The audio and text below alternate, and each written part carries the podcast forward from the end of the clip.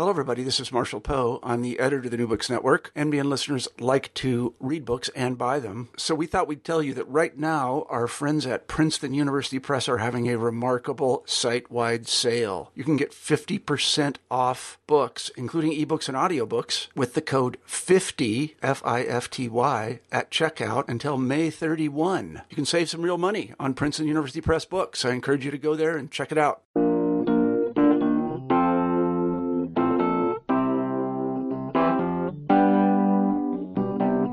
Hi there, I'm Jason Schulman, and this is New Books in Australian and New Zealand Studies. My guest today is Jayne Persian. She's a lecturer in history at the University of Southern Queensland. She's here to talk about her new book, Beautiful Balts From Displaced Persons to New Australians, published by New South Publishing in June 2017. Jayne, welcome to the show. Thanks for having me. Well, it's great to have you on. So, Jayne, how did you get interested in displaced persons uh, coming to Australia? Do you have a personal connection to the story? Yes, I do. Uh, I didn't know anything about displaced persons, which is really why I wrote the book. Um, before I met my husband, who uh, whose grandparents were all Ukrainian or Russian displaced persons. Uh, and really, the spark for the book was talking to my husband's grandmother, um, probably about 15 years ago now, and her telling me a bit about her wartime experiences. Um, and I just thought, wow, I've never heard of these people, this group of people, um, Central and Eastern Europeans who came to Australia in the post war period.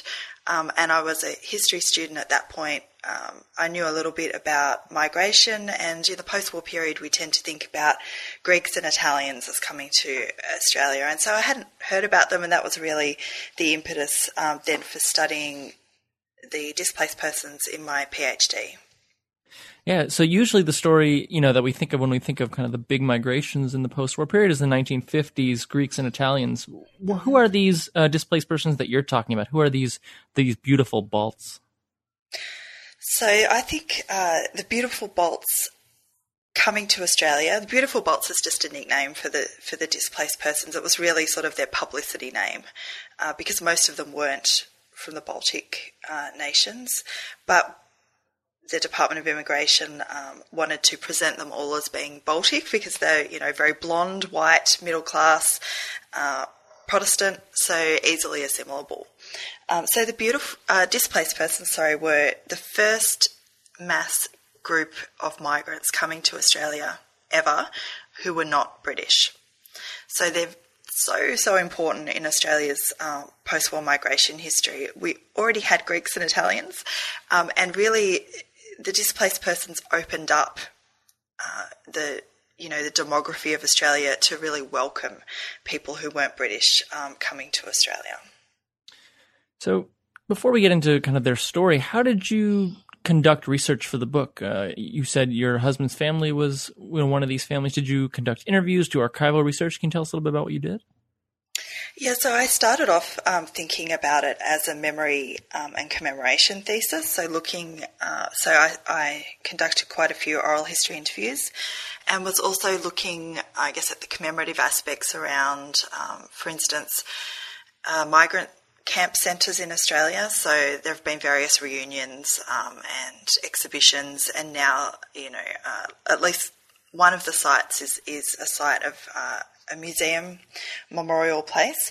That's how I, I sort of started um, thinking about displaced persons. But as it went on, the thesis and then, of course, the book um, turned into more of a mix with a political history because I felt that I didn't really understand uh, how they came to Australia, what uh, the decision making process was behind that by the Australian government. Uh, so there was also quite a bit of archival research in there as well. One of the uh, interesting figures in the book uh, was the immigration minister at the time, uh, Arthur, Arthur Calwell. Um, can you tell us a little bit about him and, and what the immigration policy was at that point?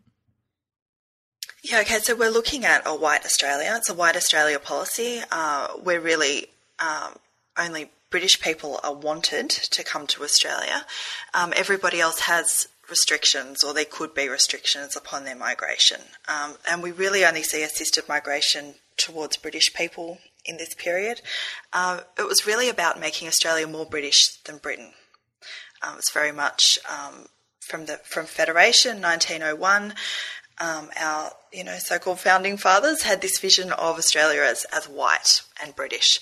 So Arthur Calwell was really the person who overturned that, and he did it um, not as a revolutionary, but really quite subtly making making um, quite small changes. So he started off uh, by setting up the brand new Department of Immigration. We didn't have one uh, before that, and so he became our first uh, Minister for Immigration. And he used this slogan of "populate or perish," um, particularly after the Second World War, that uh, Australia had almost, you know, perhaps been invaded by these, uh, you know, so-called Asian hordes, which uh, Australia very much uh, didn't want to be a country of Asian migration. And so we need to populate the country with people who are acceptable. So British people were not um, available in great numbers after the Second World War. And so Calwell. um, who was com- coming from an Irish background, but also had an American grandfather, and he quite liked uh, the the American way of doing things, so which was not British, uh, but welcomed migrants from all over Europe. Okay, so um, he very much thought that was something that we could do in Australia, so that they're still white migrants, they're not Asian, they're not black, uh, but they're not British either. So he's sort of he's opening it up a little bit. So he was really with the support of his prime minister, who is Ben Chifley. Um, he was really the main force behind this. He just decided you know, he was going to change it up. and then he did that. Mm-hmm. You talked a little bit about the marketing strategies, so the beautiful balts, and also this idea of the new Australians. Why did they, um, you know, officials think that they needed to, you know, market this this proposal, this program to to the wider Australian nation? Well, there had been uh, some migration, and particularly talking about uh, the pre-war Jewish refugee um, intake, of which there was, you know, hardly anything, but what there was was uh, didn't receive the best publicity in Australia, so lots of anti Semitic coverage. Uh, there was also uh, some post war intakes that were uh, Jewish or from uh, non European countries, um, and so the press would appear at you know at the ship when the ship's landing, take photographs and make disparaging comments about these people. So Calwell um, really wanted to get the press on side from the beginning. So he marketed the displaced persons who were mostly uh, our biggest group in Australia that we took were Poles, but also you know Ukrainians, um, Central Europeans. They weren't Balts, but um, they were marketed as Balts. He said um, this is a famous one of his famous quotes. He said there had been some doubt about the quality of these DPs, who had the blood of a number of races in their veins. Many were red-headed and blue-eyed. There was also a number of natural platinum blondes of both sexes. The men were handsome and the women beautiful. It was not hard to sell immigration to the Australian people once the press published photographs of that group. So we see that that was really, really important to get the Australian public on side because this was actually a massive demographic change um, that he'd made, you know, sort of on his own. Um, and the phrase New Australians was also brought in by Calwell because he really wanted to emphasise that these were going to be permanent settlers, that they were going to assimilate into Australia. Um, so, for instance, disparaging names such as refos for the Jewish refugees uh, would not be used against these people who were to be welcomed into Australia. Now, this group of displaced persons that you looked at, about 170,000 from Central and Eastern Europe, what was the transition like? I mean, they had lived through the horrors of World War II. Now they have no home. What was it like to go to a country like Australia? It was a big change in some ways. Um, I should just say that the that the displaced persons were very varied. Okay, so you have um, you do have people who had suffered during the war, people um, voluntary or forced labourers um, under the Nazis. Um, but also, you know, soldiers in military units who were just withdrawing west and became displaced persons, and civilian evacuees. Um, you know, as I said, some of the Baltic people, and some others were actually quite um, upper middle class, and so we're just escaping. Really, we talk about uh, we think of the displaced persons as refugees from the Second World War, but really they're refugees from the Cold War. They're just escaping Stalin. Um, and so very, very varied. And uh, we didn't take very many Jewish DPs. I think in America, uh, when you when you say displaced persons, you think of Jewish displaced persons. In Australia, we only took in this cohort about 500 out of 170,000. So they're handpicked um, not necessarily the people who've suffered the most during the war, okay, um, but they have lived in post-war camps uh, for you know two or three or four years, perhaps. Um, and so coming to Australia, we immediately set up a camp system in Australia as well, which was just really for pragmatic reasons. We had a housing shortage, and this was a vast number of people for a country to look after, you know, so it's easier to, to set them up in camps initially and then to send them to work sites. So they were brought here under a two year uh, work contract. They were technically refugees, but really we took them as migrant workers, as did other countries around the world, including you know Canada um, and the United States had had different criteria.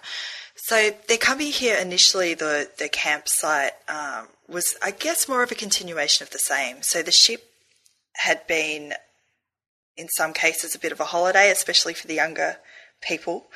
Um, been a bit of a rest, a bit of you know change of scenery.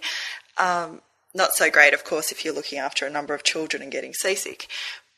But um, then coming in into the camp, they're being looked after again as they were in Europe in that in that sort of institutionalized system, and then sent out to work. So you're sort of not really seeing them migrating to Australia straight away they're uh, they're being directed by the government for two years, and so sent perhaps to work in regional or rural areas where they're not necessarily coming into contact with Australians.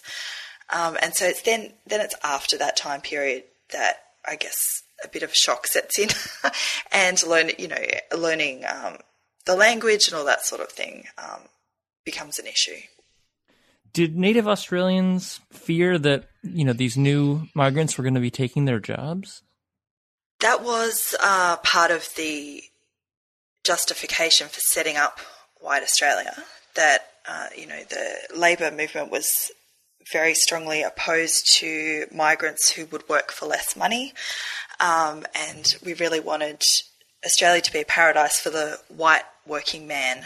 Um, and so that was also what Calwell had to argue against that these uh, that they I mean this is a lot of people yeah 170,000 people that they would uh, be sent to work in the worst places okay so the places where uh, Australians didn't necessarily want to work so the donkey work um, I think Calwell has another great quote he says he wants principally horny handed sons of toil so you know, they were sent to the steelworks. They were sent to work on the railways in, you know, in the desert. um, they were sent to work in psychiatric hospitals um, as labourers. They were sent cutting cane in Queensland, which is, you know, really hard manual labour in, in the tropics. So that was part of um, the justification for the work contract as well. So it was we're in a period of post-war reconstruction in Australia um, under the Labor Party and uh, so it was very much about setting up new projects. So we had the Snowy Mountain um, River scheme, which which employed lots of displaced persons and other migrants. So it's really about selling their labour as something that we can use and something that you know Native Australians might not necessarily want to work in these jobs anyway as the years goes on, you know, this cohort um, becomes more assimilated and integrated, and then they have kids. Uh, what happens with, you know, their identity? Is it is it a kind of a hyphenated identity? Do they retain any of their Eastern and Central European nationalism? Uh, what happens when they kind of, you know, when they become Polish Australian? Yeah, that's an interesting question. I'm not sure that I can answer it fully. I don't think we have in Australia that sense of hyphenated identity as in, for instance, in the States. Um, what I found in my research was that a very small number of displaced persons kept up that sense of being part of a diaspora. Um, and this, of course, feeds into that Cold War dichotomy where, uh, for instance, the Baltic states and, and parts of Poland and um, Czechoslovakia, Hungary, they'd all been sort of uh, absorbed into this new USSR. And so they felt that they were, some of them, a very small number, felt that they were here in Australia and in other countries in the West while they were waiting to get their countries back. So they're very vocal. They're they're part of that, um, you know, exile mission, anti-communist uh, sort of atmosphere, and they actually have quite a, a large influence on Australian politics in, in that time. We have a, a split in the mid 50s in the Australian Labor Party, which was um, really from this sense of anti communism, that the Labor Party weren't anti communist enough. So that's an interesting area of research going forward for me to see uh, exactly how influential the displaced persons were. Um, but as I said, that's it's still a minority. So we think that perhaps up to 80% of DPs never formally associated with any specific ethnic group. So in fact, they were highly assimilable. Um, and that's partly because they're from lots of different countries and lots of different cultures to start with. So they and they're not coming to a base of, uh, you know, fellow emigres in Australia. They're having to start all over again. Also, they're being separated within that camp system and two year work contract. Um, and so, I mean, it's probably a story that still needs a little bit of research done. Uh, but as, as far as we can tell, most assimilated, for want of a better word, um, quite well. But there was that minority that that uh, you know, were sort of waiting to get back to their countries. Mm-hmm. Jayne, I want to thank you so much for being on the show today. That's Jayne Persian. Her new book is Beautiful Balts From Displaced Persons to New Australians. It's published by New South Publishing in June 2017. Thanks for listening, and we'll see you next time.